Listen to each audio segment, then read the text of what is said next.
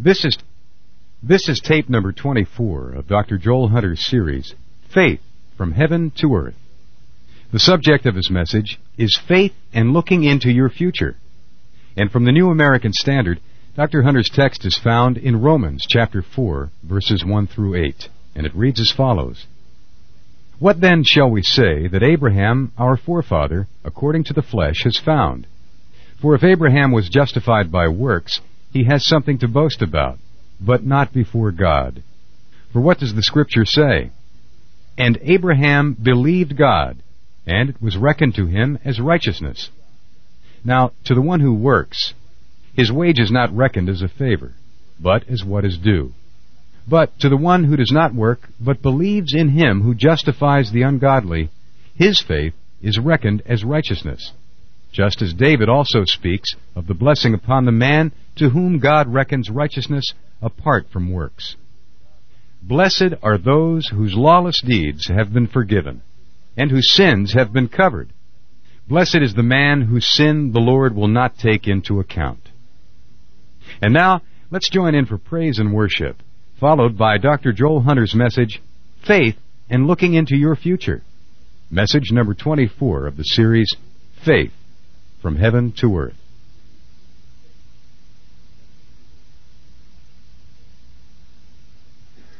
Now, let me read to you from uh, the um, uh, what the Bible, who the Bible calls the father of faith. Let me read to you about Abraham, starting with the eighth verse. By faith, Abraham, when he was called. Now let's stop with that word. We're going to talk our way through the scripture, by the way. When he was called, please know that faith is not about human choice. Faith is about being called. Faith is not about what is a good idea, what is your own solution and pursuing it to the end. Faith is about responding to something that came from beyond you. The voice of God when He was called. It's interesting to me that even the most radical Arminians, Arminians are folks that, that uh, kind of emphasize the, the human uh, side of uh, faith, um, um, are now entertaining the whole question of the sovereignty of God more and more. United Methodist Church, I just read in the Associated Press, uh, is now uh, including in its baptismal language uh, language that would say, this is not about human choice, this is about God's call. And that's, that's so true. That is so good. We are called by God. This faith business is not our own idea answering, uh, when he was called, obeyed by going out to a place which he was to receive for an inheritance, and he went out not knowing where he was going. How many of you does that describe your faith journey? You, you have no idea where you're going. You got this thing dragging you around by the chest, you know. God's calling you. You have no idea where it is, what you're to look for. You see, God gives the desire. He doesn't always give the details. As a matter of fact, He seldom gives the details. Now, in many times in God's uh, uh, economy, there have been miracles. All throughout the Bible, there are miracles. And miracles are wonderful works of God's grace. But miracles are not vehicles of lasting faith. Many people respond to miracles, but they don't keep the faith. No, faith is something that you don't know about, but you go toward anyhow, trusting God. Not trusting in what He's done, not trusting in what He said, but trusting in a general open promise. By faith, Abraham believed God. It doesn't say he believed a miracle. Doesn't, mean, doesn't say he believed the details of the direction. It says he believed God. Faith is a response to God, and you don't always have the details. As a matter of fact, you seldom have it. And you don't ha- often have evidence. You just believe it and you start, start walking in that direction. And that's what Abraham did. Not knowing where he was going, by faith, he lived as an alien in the land of promise, as in a foreign land, dwelling in tents with Isaac and Jacob, fellow heirs of the same promise. As you grow in the faith, do you feel more and more like an alien in this world? Boy, I do. I just don't even fit. I mean, it's just, uh, the, the things I hear, the things I watch, the thing, I just seem, they seem odd. I mean, it used to seem awful. Now it just seems odd. Uh, I just, it's just strange stuff. And that's what will happen to you. Uh, as you grow in the faith, it's not that you will be less loving. It's not that you will be more condemning. There is, you know, this is not the job of a Christian to condemn. It's the job of a Christian to love. But, but it's just odd. Well, Becky teaches a confirmation class and, and uh, she said last Sunday, uh, she thought it would, she just sensed it would be a good idea to, to let the kids stand up and give the rest of the class their testimony, anybody who wanted to. And she said usually one or two uh, stand up and do that. She said this particular day, every kid in there but two stood up and gave a testimony to the rest of the class. And she said, Hunter, it was very interesting to note the recurring theme in the, in the, in the testimonies of those middle schoolers. Practically every one of them felt completely out of place at school. They felt like they were the only Christians. They felt isolated. They felt alien. They felt like they were different than, than any, anybody else.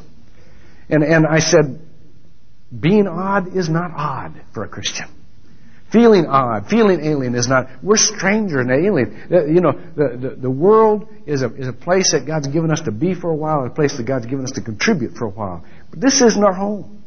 This is not what, this is not what we were made for. So, Abraham and Isaac and Jacob had that same promise and had that same, same sense of, even though they were dwelling, you know, quite kind of in the promised land, it wasn't really the promised land. Um, for he was looking for the city. The, the, the, the Greek word here is polis or polin. And it, and it means much more than just a geographical congregation of people. It means much more than just being inside four walls. A city is a place of community, a place of belonging. A city in Scripture is that for which you have been made and of that to which you belong, not just that which belongs to you. Now we'll cover a little bit more of that a little later on. He was looking for a city which has foundations whose architect and builder is God.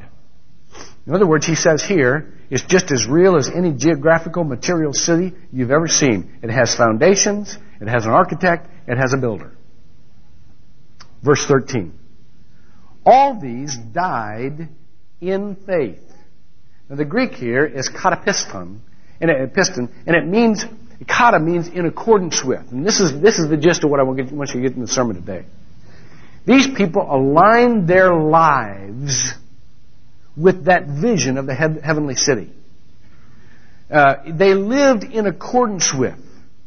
They lived in accordance to what they had seen for their future. You know, I would say if there's any source of impoverishment for Christians today, it is not being able to see beyond the borders of this world. We were not made for this world. We, we have this little speck of time down here. Little bitty speck of time. Yet that's where 99% of our attention goes. Let me ask you this. How often during your day do you think of heaven? How often during your week do you think of how it's going to be to live in heaven? What your life is going to be like in heaven? How often during your week do you align your life right now with how you're going to live in heaven? If you don't do that very often, you're focusing on the wrong point. The point is heaven. Living in accordance with that vision, that faith, that promise. No matter how much of that we get down here. Now read on with me. All these died in faith while they were walking in accordance or according to with the prom- promise. Without receiving the promises, but having seen them and welcomed them from a distance, and having confessed that they were strangers and exiles on the earth. For those who say such things make it clear that they are seeking a country of their own. And indeed, if they had been thinking of that country from which they went out, they would have the opportunity to return. But as it is, they desire a better country. I want to focus on that word desire for a moment. I want you to know that most people have made the total sum of their Christianity a drive for holiness. And that is not a bad thing. Holiness is a good thing. We're going to preach an entire year on holiness. But the difference between the walk of faith and the life of holiness is this. Holiness usually means a separation from. You are going away from something in order to be pure. Faith always means a going towards something. A being pulled towards something. Faith is a totally positive thing. Faith means that you have something in your heart that you don't understand that drives you on. Some attraction towards something. Some vision in the heart you haven't seen with your eyes. Rudyard Kipling once wrote a poem called The Explorer. And in that poem, the writer of the poem first hears the voice of people back in the old uh, uh, pioneer days. And then he hears the whisper of God. There's no sense in going further. It's the edge of cultivation. So they said, and I believed them. Broke my ground and sowed my crop. Built my barns and strung my fences at the little border station.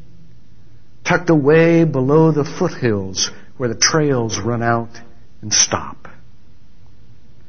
Till a voice as bad as conscience rang interminable changes on one everlasting whisper, day and night, repeated so something hidden. Go and find it. Go and look behind the ranges. Something lost behind the ranges, lost and waiting for you go. That's the sense of faith. There's something out there that we've been made for that will not be satisfied with anything else. Many people feel this sense of want, this sense of restlessness, this great desire, and they try to answer it and satisfy it through inadequate means. They change relationships only to find that wasn't really the itch. They changed jobs only to find that wasn't really the desire. They change management. They change administrations in politically only to find that wasn't really the problem. The problem is that we were made for heaven. We'll never be satisfied till we get there. We'll never be satisfied until we find that place full of love and light. That's what we were made for. Now let me ask you this again. Who of you, knowing that as Christians, make that your major focus? That city. Look at what it says one more time. It says, but as it is, they desire a better country. That is a heavenly one. Therefore, God is not ashamed to be called their God, for He has prepared a city for them. How often in your week do you identify as a citizen of heaven? Do you identify yourself, your life, who you are, as someone who is going to live a perfect life? And therefore, they ought to start aligning with themselves with that right now. Let me just ask you a few questions. How many of you have illnesses right now or physical impediments? I hear everybody coughing and hacking, and so am I, you know. Coughing and hacking, you know. Got this cold. People say, how are you? I got a cold. got a cold. You know, I'm the person with the cold, you know. Some of you have very serious impediment, uh, physical impediments right now. Some of you, some of you uh, have been sick for a long time and have very serious physical challenges. Let me ask you, how do you think of yourself? Do you think of yourself as a sick person? Do you think of yourself primarily as someone who has a physical deficiency? Now let me ask you this. Do you think you'll have that in heaven? the answer is no. Do you think you will be perfectly well in heaven? Do you think you'll ever have any kind of illness again? You see, that's who you are for an eternity. Why would you identify yourself? Even if you have a temporary illness, why would you identify yourself with someone who's not healthy down here? Your identity is health. You are to think of yourself as healthy. You are to say, that's who I'm going to be for an eternity, and that's who I'll be right now. And I may have this little physical temporary impediment right now. See? We're not Christian scientists. We don't believe that sickness is an illusion. But we do not believe that you say, I am sick, therefore I am a sick person. No. You have a little physical problem right now, but for all eternity, you're going to be healthy. And you need to start thinking healthy. Don't think sick. Do whatever you can Push whatever limits you can to walk in health. Some of you think of yourself as poor people just because you haven't got enough money. Do you think you're going to be poor in heaven? you think you're going to want, you're going to have to go borrow a cup of sugar from your neighbor, you know? Come on! God's going to give you more than you could ever ask or think. He's giving it to you right now. And some of you are in a very real financial bind right now, and it has started to weigh on your mind, and you have started to conform yourself to the thinking of the world, and you have started to say, I'm broke. No, you're not. There's just a temporary absence of a little money here. That's not the same thing as being poor. Don't think of yourself as a poor person. You have all the wealth of heaven. That's how you're going to live for an eternity. That is your inheritance. Do you think before you get your full inheritance that you don't really have it? You're a wealthy person. Think of yourself as a wealthy person, as having all of your needs met because they are all met in Christ. Don't have this poor mentality. Some of you feel isolated and alone.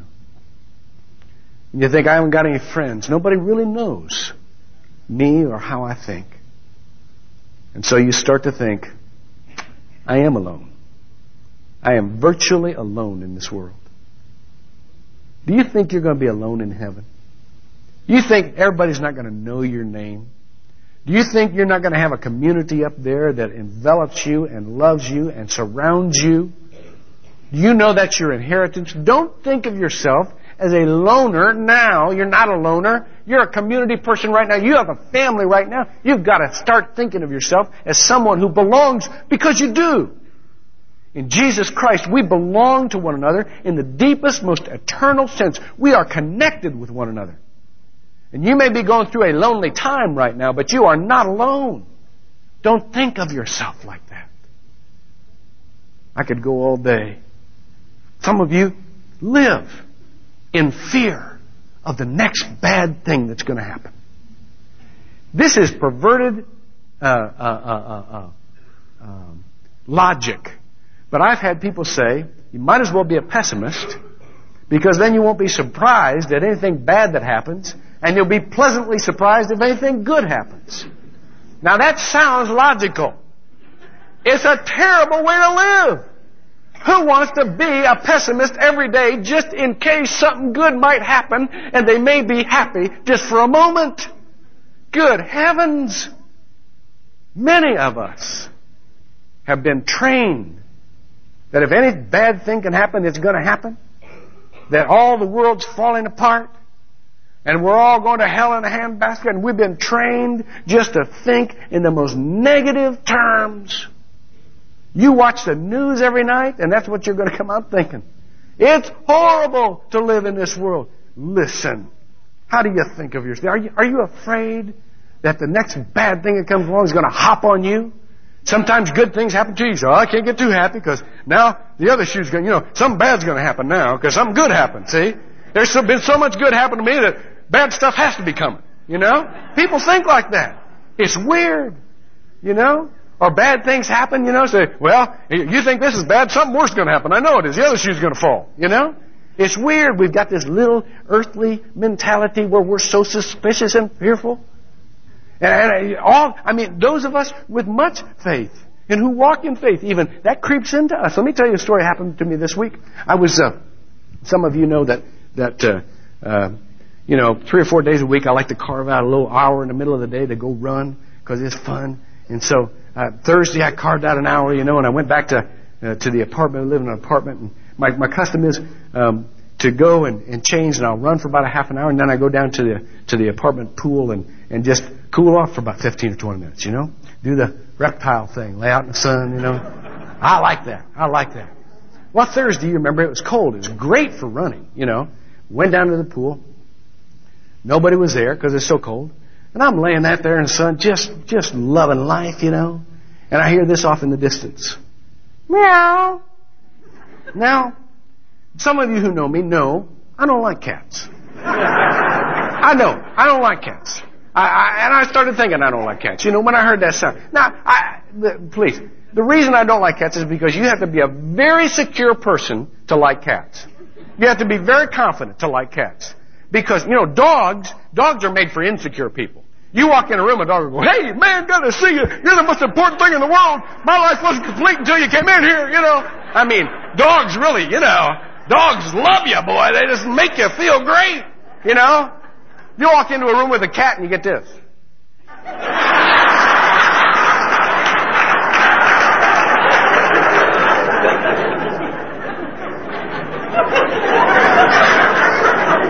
I see you're in my room. I may get back to you. I may not. You know? You gotta be a very confident person to like cats. See? So, I'm laying there, I'm thinking, I don't like cats. You know? And I hear it again, it's a little closer. Meow! And just this thought enters my mind, I, I wonder if that cat can swim. Not a good thought. Well, I'm laying there, you know, minding my own business, and it wasn't five seconds later, I feel this. There. This thing had hopped up on me, standing on my stomach looking at me. Now I gotta tell you my first thought. I've seen enough scary movies to know that the devil can turn himself into a cat. I've seen those movies. You know? And so I just look at this cat. You know, when nobody's around, you talk to animals. You ever notice that? Yeah, nobody's around. They don't think you. You just talk to animals. I just looked at him. Said, uh, I don't like cats. Just looked right at him. Thinking maybe the devil's in there, you know? I don't like cats. I like dogs, don't like cats. Don't like you. Go away. You know? And this cat just looked at me. And then he did this. He took his head, I had my hands up like this, took his head and started nudging my hands.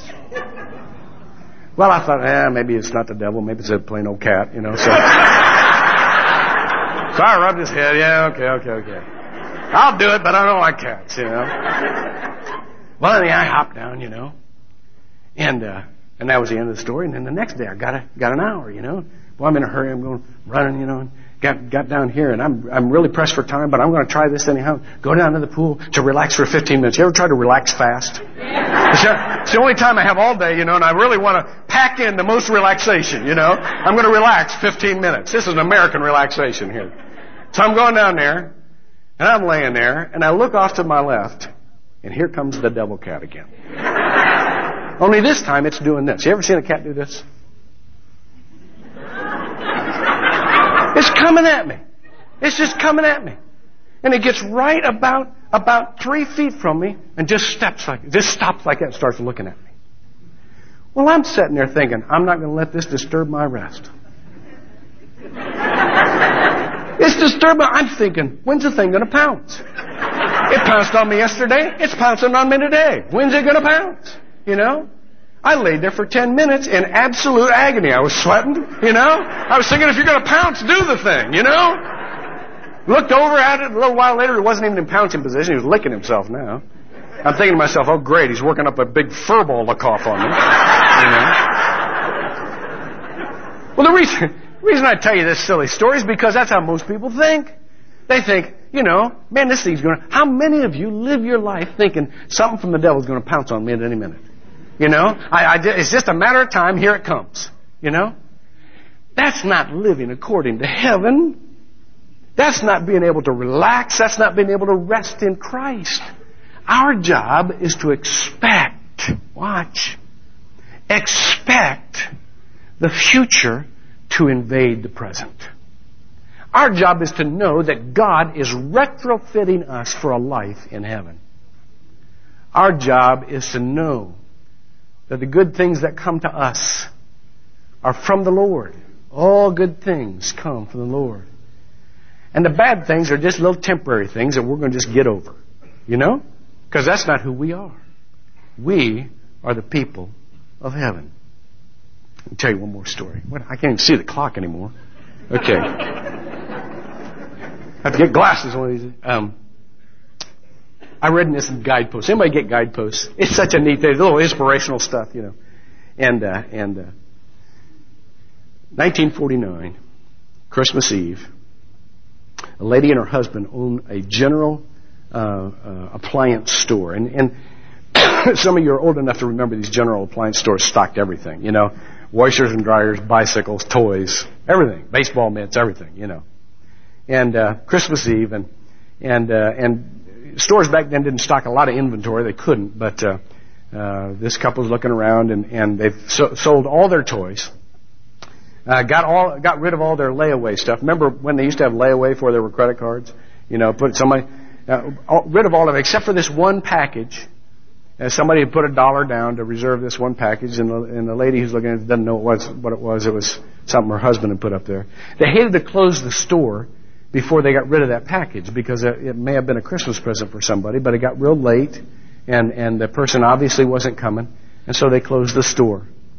Christmas morning they get up. There's, there, there is the mom and the dad and the 12 year old uh, son.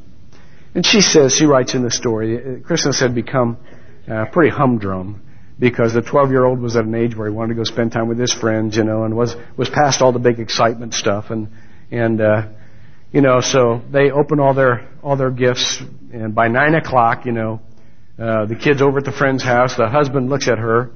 Don't do this, man. Well, there's nothing much to stay up for. I think I'll go back to bed. Um, and so there she is alone. You know, she looks out the window, and um, it's just you know sleeting mixed with snow. You know, the ice. Remember that ice on the sidewalks, and she thinks to herself, "How glad I am I don't have to go out in this." She no sooner had said that to herself than she felt this desire to go down to the store. It was an actual pull. And she said to herself, logically, this is stupid. This is really dumb. You know, I don't want to go out in this. Why in the world would I? Nobody opens their store on Christmas. Why would I go down to the store? She battled this for an hour. And finally she said, I, I just, I gotta go. Went in the bedroom, started getting all her galoshes and, you know, her coat on, and husband wakes up, what are you doing, you know? Gotta go down to the store. She said, what for? I don't know. He said, well, I think it's dumb. Rolls over and goes back to sleep. She goes down to the store, and she got, uh, you know, about a half a block from the opening of her store, and she sees these two little black kids right in, huddled in the doorway. You know how stores used to go in. Huddled in the doorway, freezing to death. The, the younger one, the six-year-old's crying, sobbing because he's so cold, and the little nine-year-old trying to shelter him, you know. She goes up to him, and, and, and the, the nine-year-old turns around, she, he says, there she is! I told you she'd come! She looks at him, she says, boys, what are you doing out in this kind of weather? They didn't have any hats, gloves, you know, their, their shoes just barely holding together. She rushes them in, she starts rubbing her hands over the furnace, you know. And she said, What in the world are you doing out there? And the older brother uh, spoke up. He said, My brother Jimmy didn't have any Christmas. And so I, I've been saving up money. And I finally got this $3 and I want to buy him a pair of ice skates. You know? And he, he says, Look, Miss Lady, and, and, and pulls out this $3. And, and the, the, the store owner is just all apologetic. She said, Honey, I'm sorry, we've sold out of all our toys. There's nothing left on the shelves. And she starts looking around. She spots this one package that's been left there. And she thought, I'll give it a shot. She prays on her way to that package. Oh God, let this be skates. You know? She opens it up. It's skates. Then she goes into her second prayer. Oh God, let them fit Jimmy. they put them on Jimmy, and Jimmy's eyes just lit up. They fit perfectly. So the older brother says, okay, here's your money. And the lady says, I don't want your, I mean, you buy yourself hat and gloves, you know, and, and get right home because you're going to freeze, you know. And then she looks at the boys before she sent them out and said, How did you come to be down here at 9 o'clock in the morning when you know no store opens? And the big brother says, Oh, we came down here in time for the store to open, and I knew you'd come. She said, How did you know I'd come? He said, Because I just started praying. Jesus sent her down here. Nine o'clock in the morning. Now let me ask you something. Why don't we expect that? Why is our focus not on that? That's who we are. That's the presence that God has in store for us. Start believing that. Focus on heaven. Pray with me. God, thank you for our father Abraham who went out not knowing the details, but believing you that you had promised him a great promised land that someday he would live in with you and with all of those who belong to you. Father, we believe the same thing. We're walking the same journey. It's Abraham, Isaac, Jacob, and us. And so, Father, keep us focused on heaven. Help these little things that we do for earth to be wonderful gifts to earth. Help these little impediments we have to be, oh, necessary hurdles. But help us continue to know who we are in Christ and know where we belong in Christ and to walk toward that wonderful life. We pray in Jesus' name. Amen.